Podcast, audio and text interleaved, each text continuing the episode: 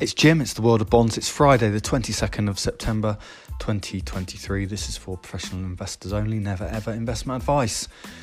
There's a report out this week about NFTs. You'll remember them. Uh, non fungible tokens, basically pictures of JPEGs of apes in hats and stuff like that.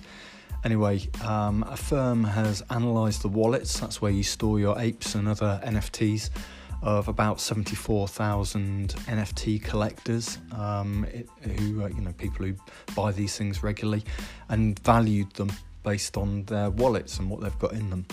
They found that of that 74,000 or just over 73,000 NFT collections, seven, sorry, 69,795 of those are now valued at zero.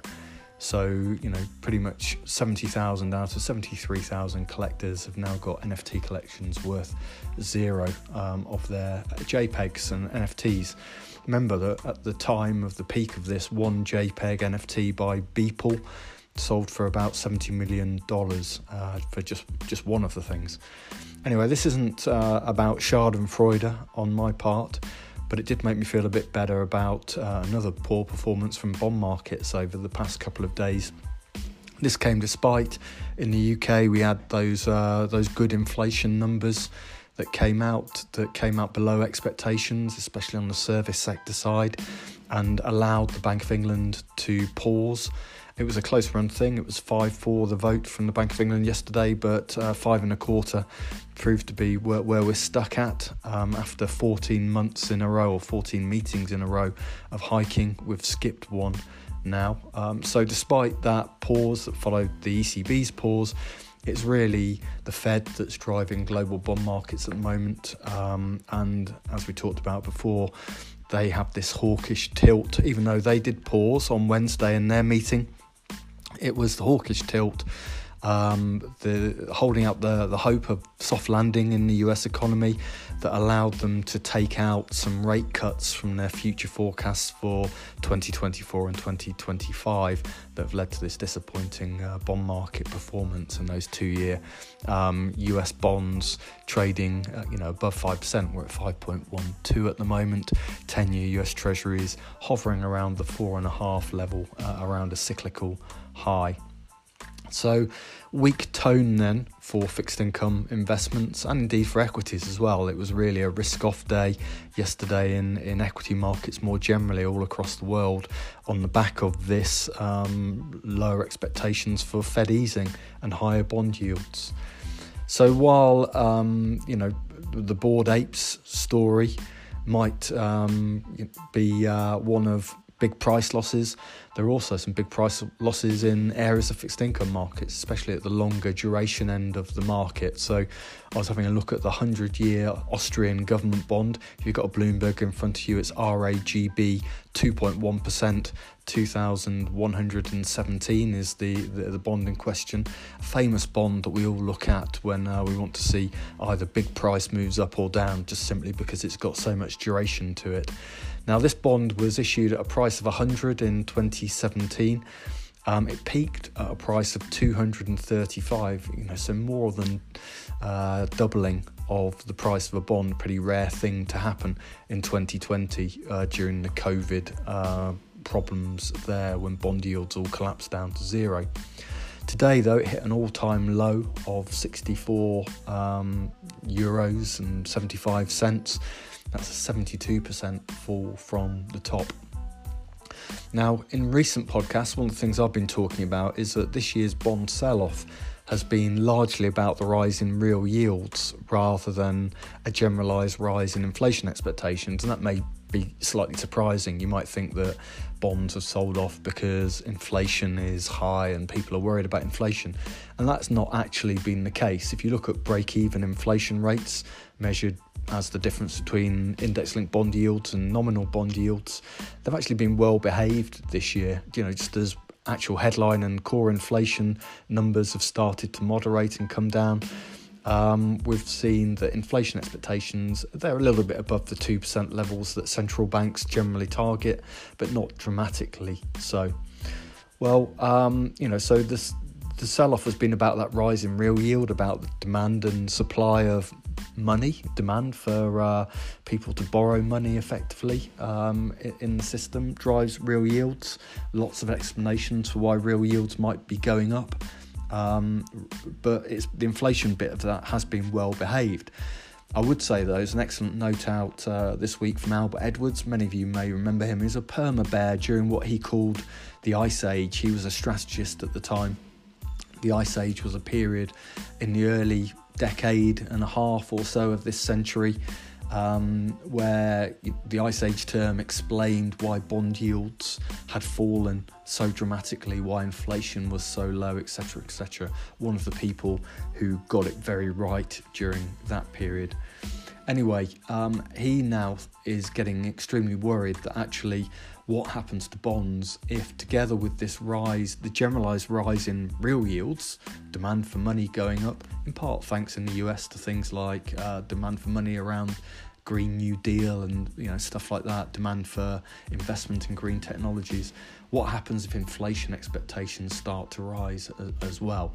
And he points to the rise in oil prices we've seen. You know, we've seen a 30% rise in oil since June. Um, we're up in the 90s still, even though we're slightly off the top. Um, in which case, he thinks we've only just seen the start of the bond market weakness, and that'd be something really to worry about. And certainly, I think more generally, the narrative about bonds this week is relentlessly bearish. Um, things people talk about, other things as well as what Albert mentioned there, but the government shutdown risk and the debt levels that we're seeing in the economy, the kind of idea that rates are going to go into a table mountain formation where rates just stay high for a very long time, even if they don't go up very much from here, and of course, labour markets which remain tight uh, around the world. We have seen some increases in things like unemployment in the UK, but generally, wage pressures are still robust. Um, jobless claims thing that people look at in the US remain um, well behaved. We're not seeing uh, lots more people claiming for unemployment benefit, etc. So no one has a good word to say for bonds at the moment. I will, however, say that a bonds yields have come a long way now. Uh, and forward looking bond yields, if you look at 10 year, 10 year forward rates in, in the US Treasury market, for instance, they look historically very cheap now. And secondly, we don't historically need rate cuts in order for bonds to rally. We just need an end to the rate hiking cycle. So that table mountain formation that people are nervous about doesn't rule uh, out a government bond rally from here. But this wall of worry around government bonds at the moment is real. Okay, we started on tech and those uh, ape uh, NFTs. So I will mention uh, something else in tech that caught my interest this week, and that's a study that's getting some attention from um, Ethan Mollick, and uh, he did this study with Boston Consulting Group. This paper, working paper, is called Centaurs and Cyborgs at the Jagged Frontier. Um, not being mean to consultants, but the study was done on consultants um, and their work, and therefore the results may not be particularly transferable to other types of work. Uh, but you know, some good conclusions about AI and how artificial intelligence can augment existing work and add value to it. I'm just going to add a note to my son if he's listening, as he occasionally does. We all know that you use ChatGPT on your uh, Divinity homework this week, so I'm on to you there. Anyway, I'm going to you know quickly um, look at this Centaurs and Cyborgs note that you'll be able to find by Googling. It came out Ethan Mollick, September the 16th. The conclusion is that for 18 different tasks selected to be realistic samples of the kinds of work done at an elite consulting company, consultants using Chat GPT-4 outperformed those who did not by a lot on every dimension, every way we measured performance. So, again, to quote, consultants using AI finished 12% more tasks on average, completed tasks 25% more quickly, and produced 40% higher quality results than those without. So, uh, you know, some quite shocking and significant uh, improvements that I think will lead all of us who are involved in leading teams and so forth to ask uh, whether there are things that AI can do for us.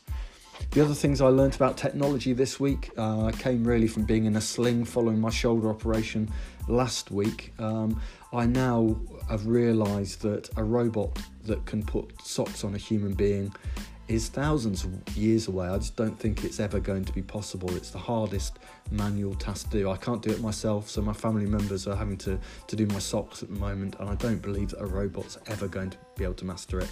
Even Wallace and Gromit in um, kind of fictional technology land only manage trousers. Uh, you never see them do socks, as far as I know. Secondly, Control Alt Delete on your keyboard. If you're like me and your work uh, locks your screen every time you look away from it. How on earth are you meant to do Control Delete um, with, with, only one hand usable? It is very very difficult. Now I did say that I was going to talk this week about the auto manufacturers strike. I've kind of run out of time, but just to give you some highlights there, that. Um, there is a lot going on in the auto space in the US. The deadline is, I think, this afternoon for whether that strike gets expanded. The big Detroit 3, um, which is Ford, General Motors, Stellantis, which is Chrysler's parent company, um, they're all on strike in Detroit at the moment. There's only about 12.7 thousand workers out on strike, but there are 150 thousand workers who are union members who work at the big three. And I think the you know this afternoon's deadline to whether that gets expanded in a really big way. And that's going to have a big impact on auto production and a big knock-on impact on uh, other you know the other industries that support autos in the US so the UAW, that is the United Auto Workers Union, asking for a wage increase of 36% over four years. Those car manufacturers are, uh, are offering 20%. So still a big gap there, just as there is a massive gap in the UK, for instance, between what doctors are asking for and what the government's prepared to, to get to. So big disparities um, thanks to really the, the inflation that we've seen that have left workers feeling feeling poor and that's going to have an impact on either wage growth or economic activity in the US and is one of the headline headwinds sorry to US growth that I think we're going to have to worry about. That's all from me. Have a good weekend. Speak to you next week. Bye.